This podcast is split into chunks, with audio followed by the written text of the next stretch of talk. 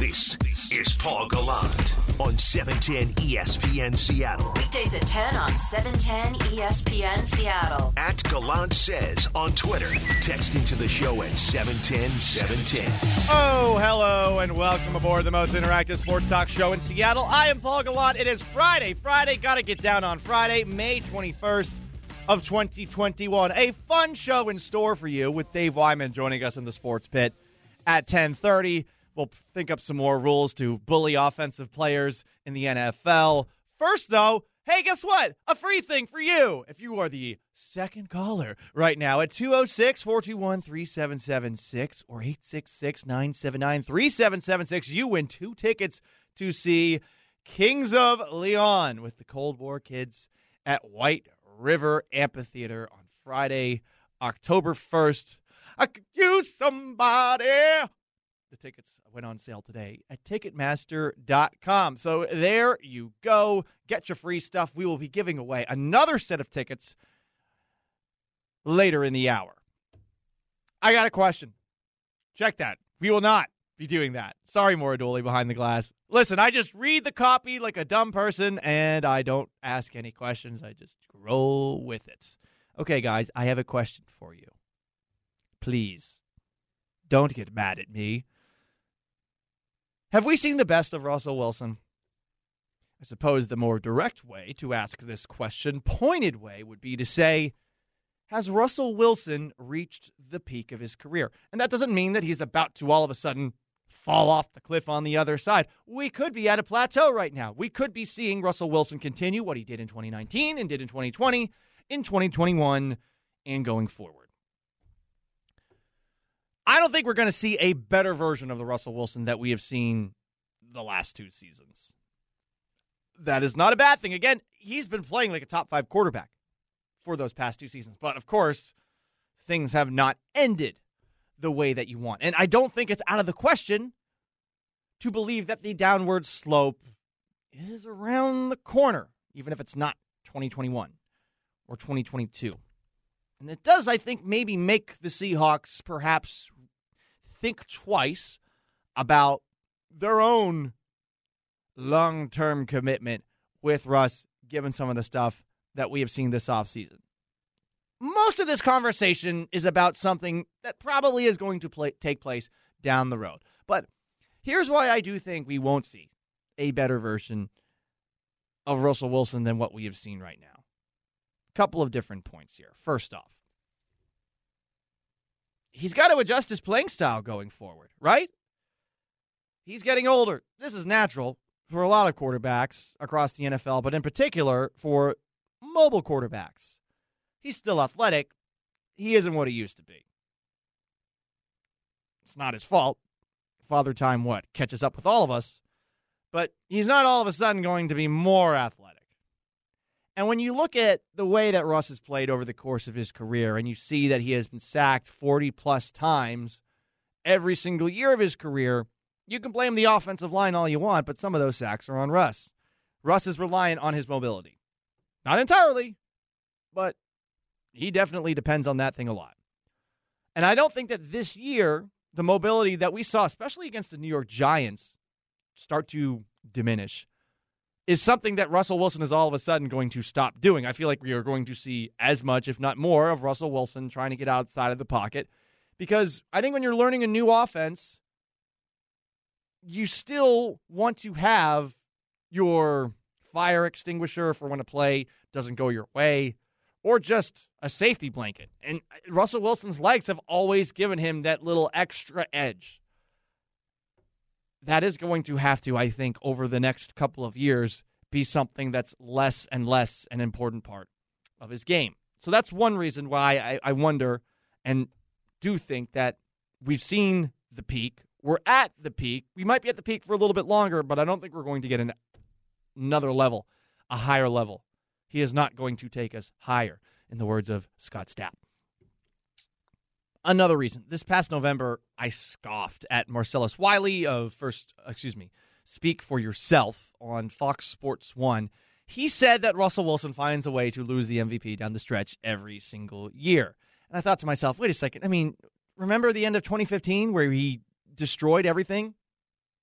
yeah, Cam Newton won the MVP that year on a 15 and 1 team, but I mean, Russ finished the season on an incredible tear. But Marcellus has been right. Over the last two seasons, we've seen Russ's yards per attempt dramatically decline over the final month of the year. And we ripped Drew Brees when we saw his play diminish at the end of the season. Big gap in terms of age between the two of them, about eight years or so.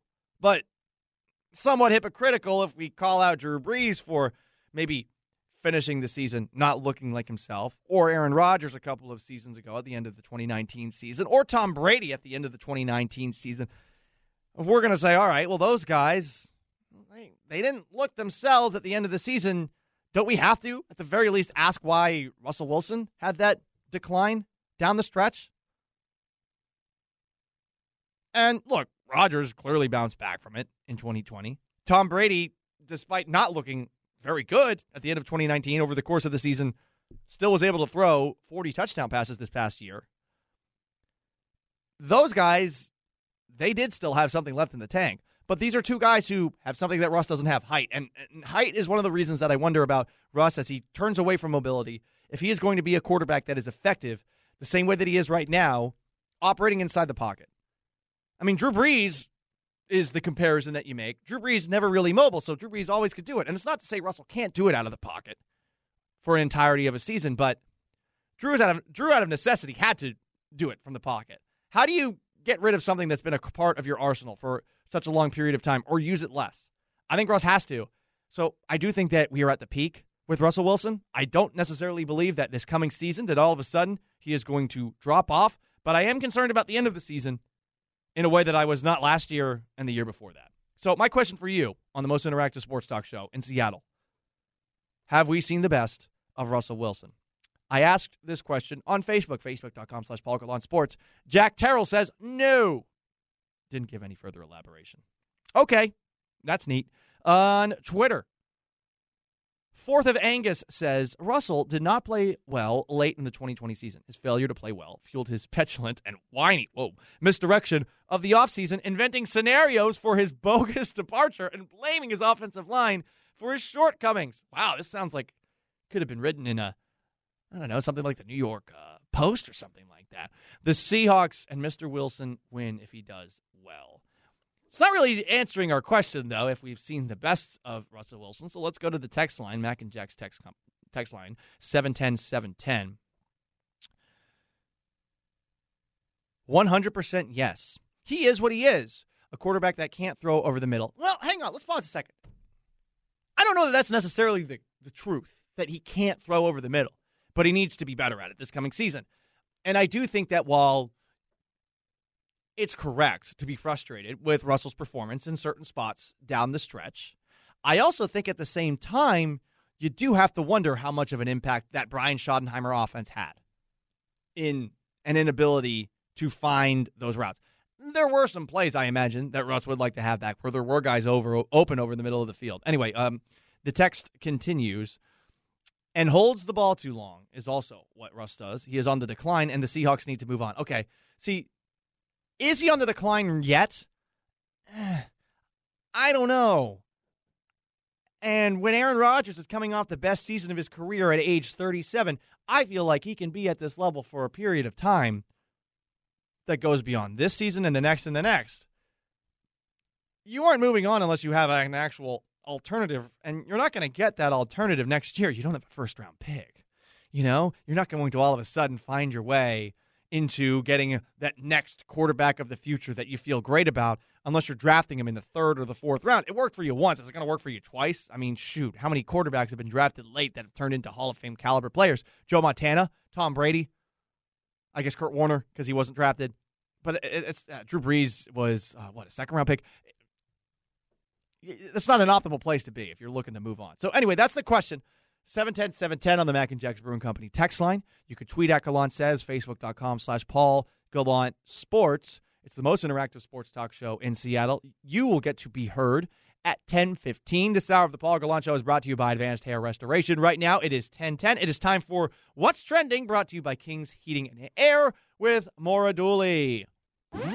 Good morning, afternoon, Maura. Happy Friday. Good morning, afternoon. Happy Friday. You have been annoyed with the uh, Mac and Jack's uh, Brewing Company text line. Is that a fair characterization? Am I throwing? Am I? Am I? I, I mean, I, I feel like today has been a mean day on the text line.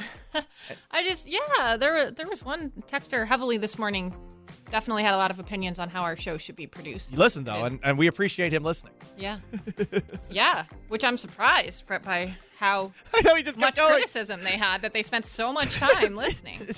that was my favorite part. He was like, "Oh man, I'm falling asleep. I, I, I almost pulled, like, I almost crashed." And I was like, "That might be because you're texting and driving, man. I, I Yeah. I, I feel like maybe, maybe I don't know. Reminds me of when I was waiting tables and we used to have a couple that would come in before they went to Benaroya Hall. I worked at the restaurant in the art museum. Ooh, and they would fill out the comment card every time and complain about the food every time. Yeah, they came a lot.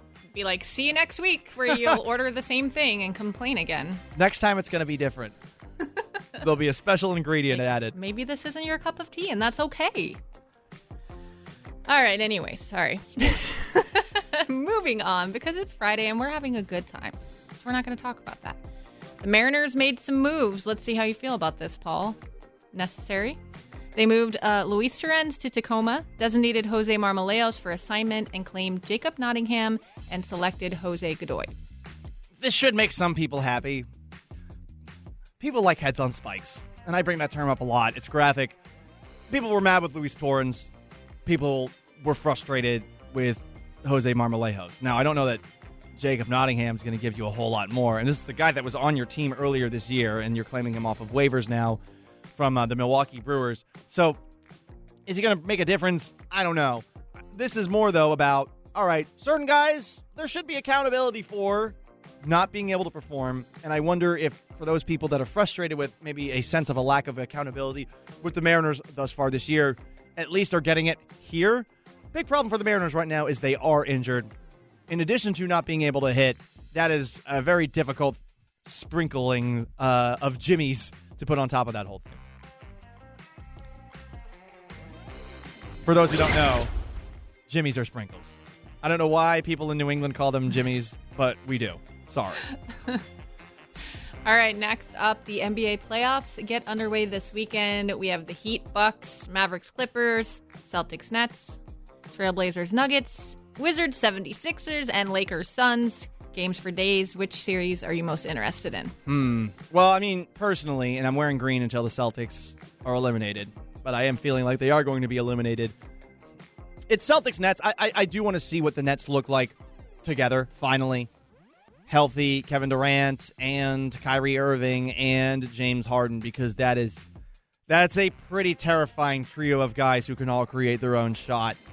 So that's an interest, interesting team to take a look at.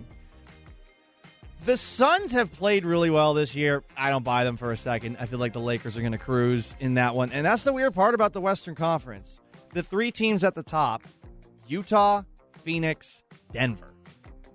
Teams that traditionally you would look at and say, what? No one respects Utah. They have been awesome this year. No one respects them. I have a hard time thinking a team that's led by Donovan Mitchell that has a very good team around him is going to be capable of taking down uh, as they play the Golden State Warriors in the first round. I have a hard time seeing them win that win that series. Just that series, and that's the eight seed, and, and the Warriors are basically just Steph Curry by themselves.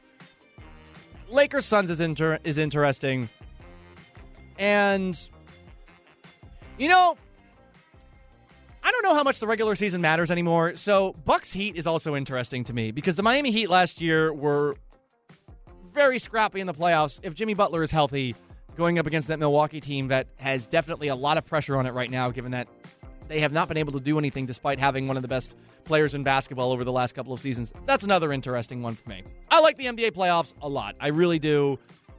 It's a shame that we do not have a team. Thank you very much, Howard Schultz. You are the absolute worst. How are you going to distribute your sports time this weekend, though? I mean, we've got Mariners, we have NHL playoffs, NBA oh, playoffs. There's a golf. NHL too. Golf's out. Sorry, you're out. Yeah, I agree. You're out. NHL playoffs. It's it's. I have been away from an NHL city for so long. It has been hard for me to take the time out to watch the sport, but it's coming back. So maybe I got to change that now. And Maura, I know you are a big hockey fan.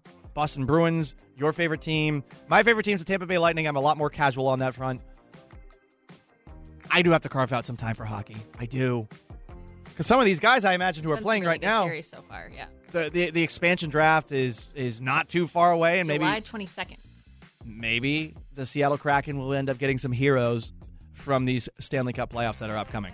It's really not a long shot when you look at the Vegas Golden Knights and how they set up the NHL expansion draft. Like they should be pretty good right off the bat, That has been talking hockey. is exciting. I'm excited. I, I, I honestly, if when there is a team here, I promise I will make an effort because I do really like hockey as a sport. It's just weird. I have I have been so far away from it for such a long period of time, and I remember when I first got into hockey, the lockout happened right after the season where I first saw the Oh, Stanley. yeah, that was a bummer. Right. I mean, I went to 12 games the year the Lightning won the Stanley Cup for the first time. It was incredible. And then the lockout happened. And it was like, dang. Thanks, Gary Bettman. Anywho, now I'm blaming suits. It's the Paul Gallant Show, 710 ESPN Seattle. 710 710 is the Mac and Jack's Brewing Company text line. You could tweet me as well at Gallant Says. 206 421 3776 is how you call in on the most interactive sports talk show in Seattle. It is your chance to be heard. Your voice, your opinions. It's time to be heard. Every day at 1015 with Paul Gallant. Be heard. Today's question Have we seen the best of Russell Wilson? Lots of responses on this. I thought that people would be angrier at me for just bringing this up. They honestly haven't been. Jacob tweets I think Aaron Rodgers and Tom Brady both got better the Russell Wilson's current age, so I don't think he is done improving yet. Fair point. But those two they have at times been very, very good because they know their limitations athletically and stay in the pocket. Rodgers is a little bit different because he's always been able to move. Brady had improved as an actual passer over the course of his career, and his pocket presence was always second to none. I think it's different when you are mobile and you have to account for the dwindling mobility. And that's going to be really difficult, I think, for any quarterback that has that kind of skill set to adjust to specifically if you're a quarterback that's five foot eleven, where it's just going to be a little bit more difficult for you to see down the field. Now, Russ again, unbelievable deep ball, great at extending plays, but there will come a point when he can't do it the same way that he used to. And I just think watching Patrick Mahomes in the playoffs and how he can still have eight sacks, though he was getting the absolute crap smacked out of him in the Super Bowl, and then Russell Wilson, where it's a consistent 40 sack a year deal with him every single year, you know that that's not getting better. So where does he get better? And maybe he gets better operating in the in the pocket, but I think this Shane Waldron offense is also going to call for him to cut some of that playmaking out and yeah, man, that's that's tough. That's a tough position to put any quarterback in. I, I mean, I actually empathize with Russ here as far as now all of a sudden there's a new offensive mind in charge, and that guy is likely going to want you to do things that you have not been asked to do on a regular basis in quite some time. And look, in 2015, he threw out of the pocket a lot. He looked great out of the pocket. But, I mean, that's five, six years ago now. It's incredible how time flies. 710 710 is how you text. Paul, Russ hasn't consistently played in a short passing timing offense like Waldron runs. That's good and bad, right?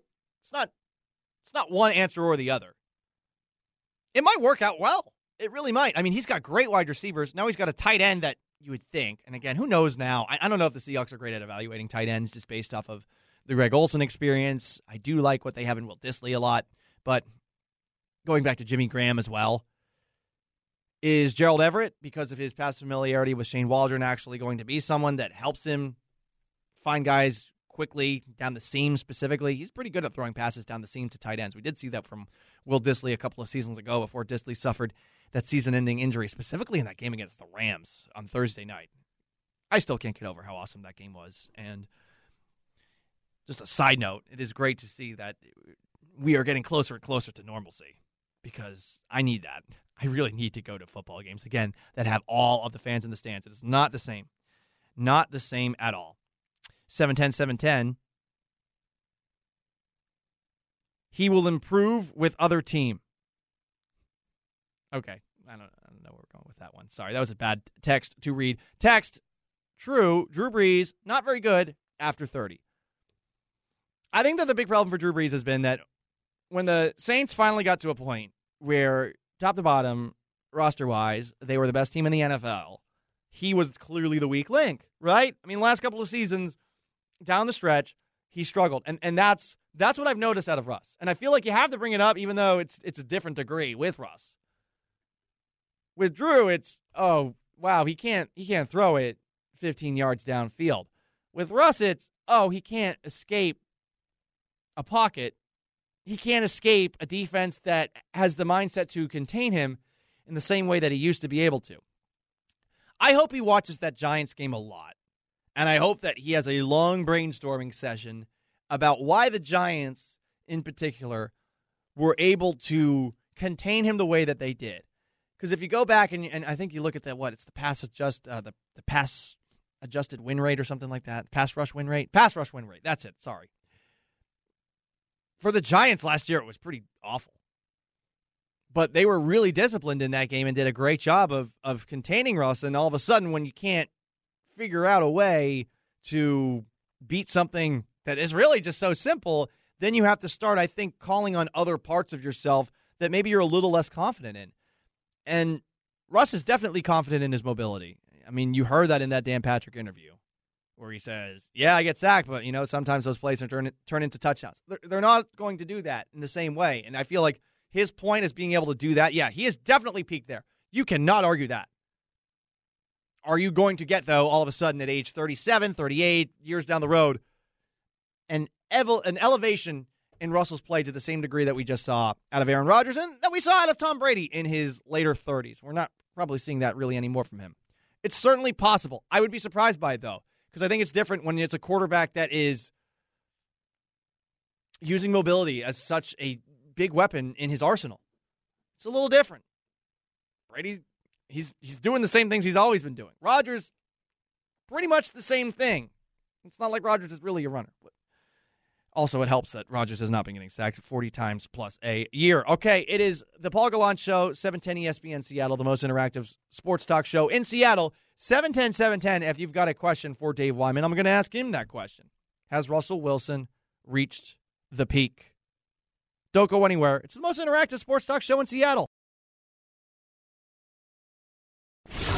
It's 1030. And that means it's time to get in the sports pit. In the pit where all that stuff goes down, and if you don't have some freaking toughness, you're gonna get your you're gonna you're gonna fail. With Paul Gallant. And if you want to ask a question in the sports pit, 710 710 is how you do it on the Mac and Jacks Brewing Company text line. I am joined by the great Dave Wyman of Wyman and Bob.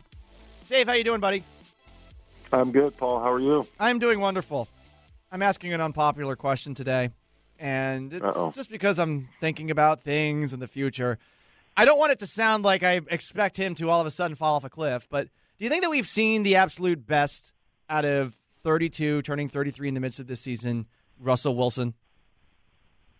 Mm, no, I don't. I don't. I think he still is at, at the point where he every year surprises me with something. Uh, every year he gets better. Um, you know, I, I think we've always talked about his deep ball.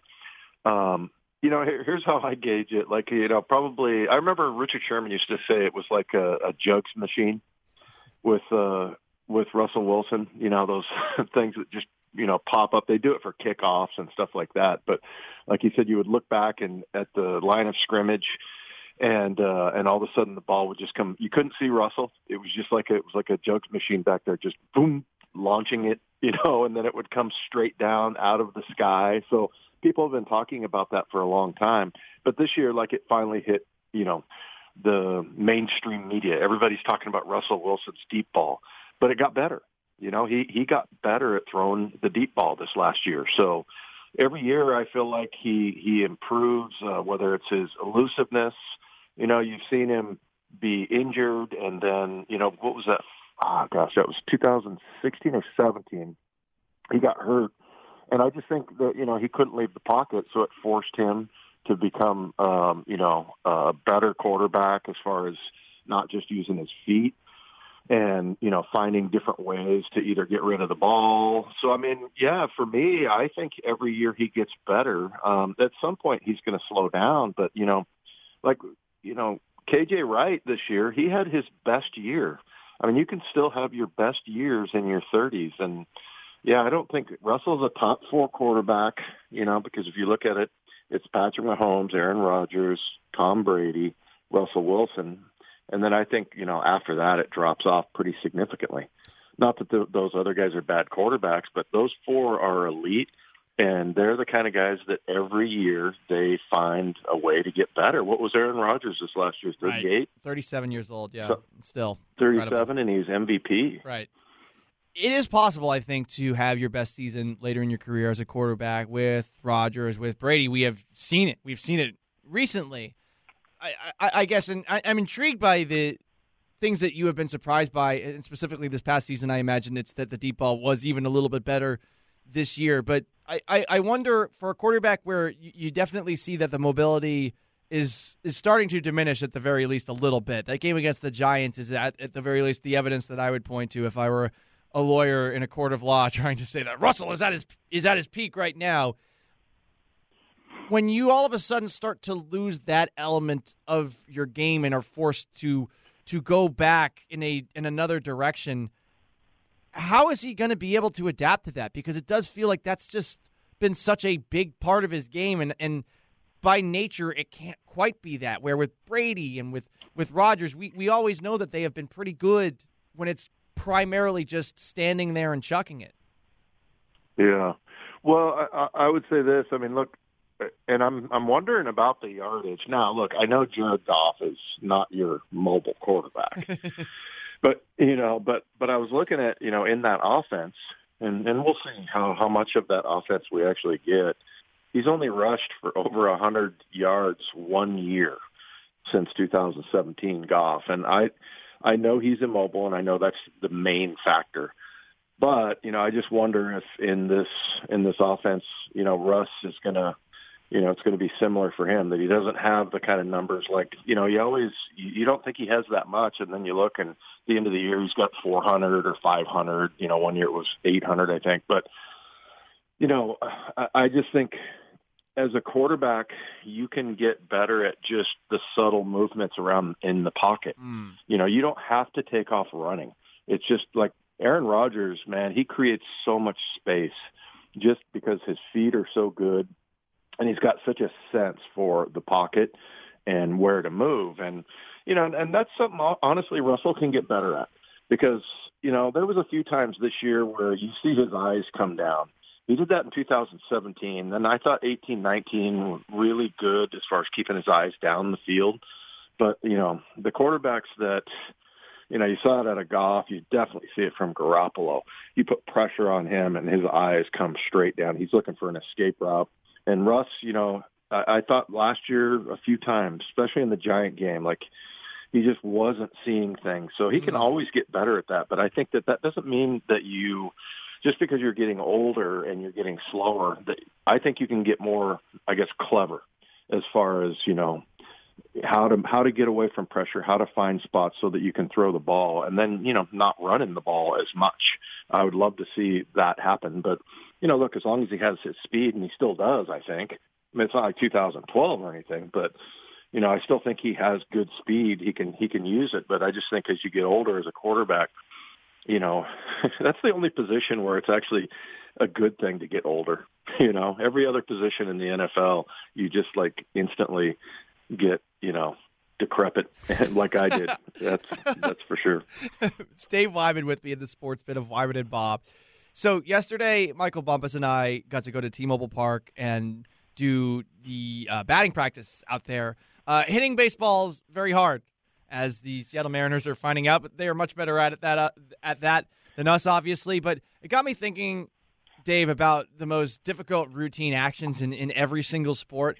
And I wanted to ask you, from the linebacker perspective, what's the most difficult routine action as a linebacker that at, that you had to do on a play to play basis that maybe people have never been aware of? Huh. Uh, that is a good question. Um, you know, I, I think it was probably Well, just yeah, something that's just very ordinary that happens a lot. The cut block. You know, whether a guy is going to, you know, especially out in space and, you know, like on a screenplay where you're out in space and the lineman's coming downfield and you're trying to keep your eye on the running back and not really look at the lineman, just kind of feel him. And sometimes they cut you and sometimes they stay high and just knowing when, you know, which one to play was always uh that was pretty difficult, especially if you had bad knees like me. Oh, no. But um yeah, the the cut block was always difficult to play. And I we had a coach, uh Rusty Tillman, who unfortunately passed away this last year, but he used to he used to teach that just get cut and then just pop up off the ground. So, you know, just go charge ahead. If you get cut, get cut. Just get ready to pop up off the ground. So, yeah, that was one of the things I thought was uh, was really difficult because the really good offensive linemen in the league, they'll kind of fake you out, you know, stay high and then cut you, or act like they're going to cut you and then stay high. So it was always a, a tough routine. By the way, why did you guys get to go out there and hit baseballs? How come we didn't get to go out there? Oh, that's a, you know How what? Did we get that? I think because it took place in the afternoon. I mean, you could have taken the day off and gone. well, I would do that definitely. Much rather hit baseballs than do my radio show. That's for sure. I'm curious as to how you would do hitting a baseball. Did, did you ever play? Well, no, I played softball when I was in my 40s. I was a pretty good softball player, Nice. and then, uh, but I was terrible in high school. I hated, I really hated baseball.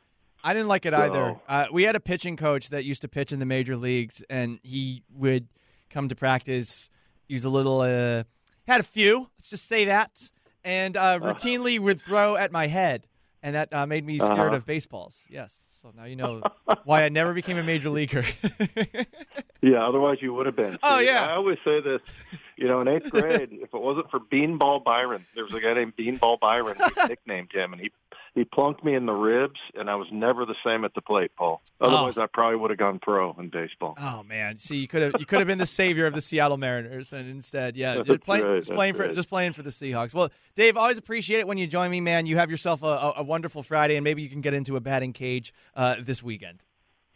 Sweet, let's do it. All right, thanks, Paul. Appreciate you having me on. Always great to talk to you, Dave. Uh, Dave Wyman, everybody, Wyman and Bob. That is coming up at two o'clock. All right, guys, we're changing things up a little bit on the Paul Gallant Show. I want to make topics interactive as well. So the question is still on the table. We will take phone calls on it 206 421 3776. Texts on the Mac and Jacks Brewing Company text line 710 710. Akalon says on Twitter, Have we seen the best of Russell Wilson? I'm also going to give you the option, and you can weigh in on all of these, to pick from the following three topics. The missing ingredient that is perhaps keeping the Seahawks from going over the top.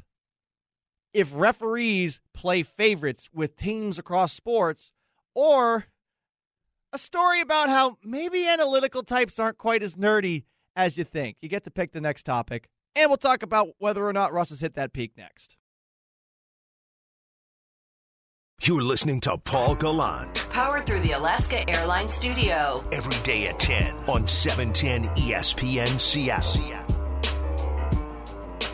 We'll recalibrate this as the show continues, but I do want to do something where at the very end of every single show that we have a kicker. And essentially, you get to pick which of those kickers I dive into.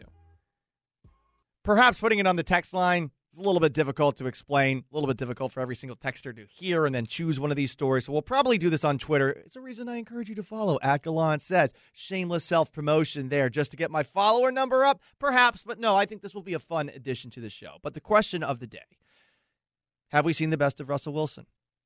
And I think we have, and I think we're going to continue to see the best of Russell Wilson. But I think the mobility side of things is something that because it is getting, it is going in the wrong direction, means that the downslope is probably a little closer than it might be with some of those other quarterbacks that have been those stand in the pocket passers.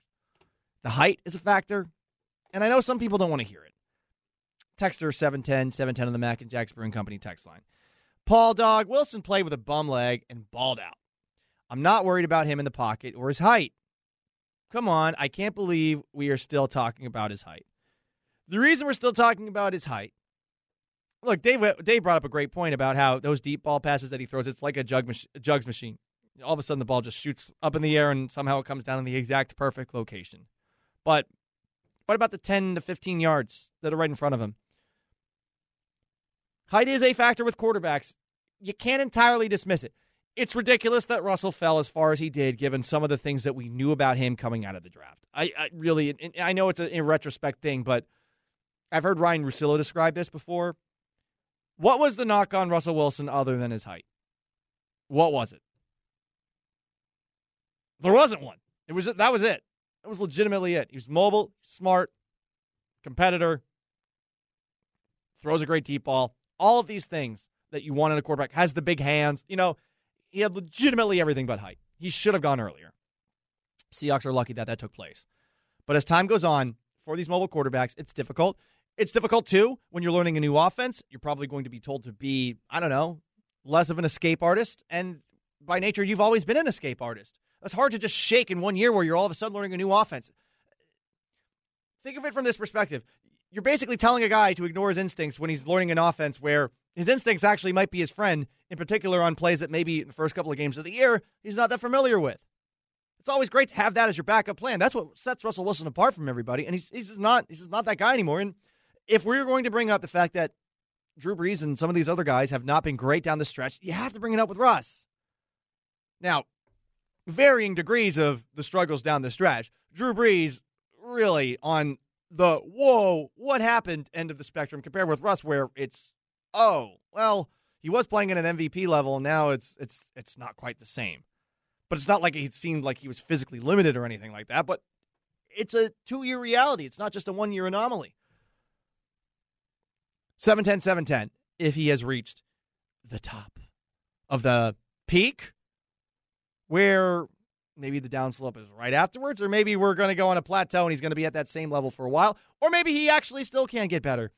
A text 710 710. Russell has so much more football in him, and he's got a whole lot of winning left in him. Okay, but does that mean that he's going to continue to improve? Another text. Oh, look, a bunch of Hawks fans making up stuff about Russ. He has only won more games than any quarterback in history over his first nine seasons. But we're talking about we're talking about going forward. We're talking about going forward here, people. And, and I know that the natural reaction is to get mad when you ask a question like this. This is not meant as an insult. This is not me saying that I believe that all of a sudden the, the, the bottom is about to fall out. But I do think that we are at a level right now where Russ is as good as he is ever going to get, which is, by the way, awesome. Top five quarterback, minimum. Text in, loving the shirt today, Paul. Not loving the Russell slander. I'm wearing a green Lucky Charms shirt. It's my Lucky Charms. Hopefully, the Boston Celtics aren't going to lose to James Harden. I will cry if that happens. Uh, text, uh, we've seen Russ's peak. He's getting older, getting smashed behind the line, and holds the ball too long. He's not as quick anymore. That's evident. Add him to your body shaming segment. Oh, that's not fair. That's not fair. No, I just don't like it when the guy's portly. When someone let, looks like John Daly is successful at baseball, it bothers me because I feel like, oh, if he wasn't that portly, if he put a little more time and effort into it, maybe he'd be even better. That's what bothers me about it. And as someone who, you know, does this, but also finds time to stay in shape, eat healthy, all that stuff, I don't think it should be that hard for an athlete to do it. Just me. Okay, I, gave you guys a couple of different options as far as topics for the final segment of this show. The missing ingredient that takes the Seahawks over the top, huh? Referees playing favorite in sports, huh? This story is hilarious to me. Maybe those analytical types that are invading the NFL aren't quite the nerds that we thought them to be. And I'm going to point at the New York Giants organization. There's this guy by the name of David Maltese. He's been the Giants video director for the entirety of my life. And he alleges he was fired because his supervisor, the director of football data, was physically assaulting people. Imagine this the head of analytics is assaulting people. Maltese reported that he had assaulted assistant video director Stephen Venditti. Maltese reported it up the chain of command. Siam was removed from supervision, but Venditti had to sit next to him. Said analytical insulter, he expressed concern about it, and it led to an HR meeting. And in this HR meeting, guess what? Another person threatened, at least allegedly, old David Maltese, who seems to be getting bullied by everyone in the Giants organization. It's kind of incredible that he worked there for 30 years. Allegedly, Giants vice president, uh, senior vice president, and general counsel William Heller said, I will personally go into your office and strangle you until you can no longer breathe. Okay, okay. If he were to release any details of that HR meeting discussing Tyseer Siam assaulting Stephen Venditti. So the Giants, you know, we talk about Joe Judge being a hardo. I think he's right at home in this organization. And by the way, uh, Maltese also accused former Giants offensive line coach Dave DeGuglielmo of threatening to kill him after tackling him into a table. So I guess these uh, these NFL work environments are a little more hostile than we would think them to be, specifically in the analytics department. That made me cackle. Imagine the director of football data is going to assault you. What a curveball. What's he going to throw a calculator at you? Oh no, he tackled me through a table. Lots of thanks to go around for today's edition of the Paul Gallant Show.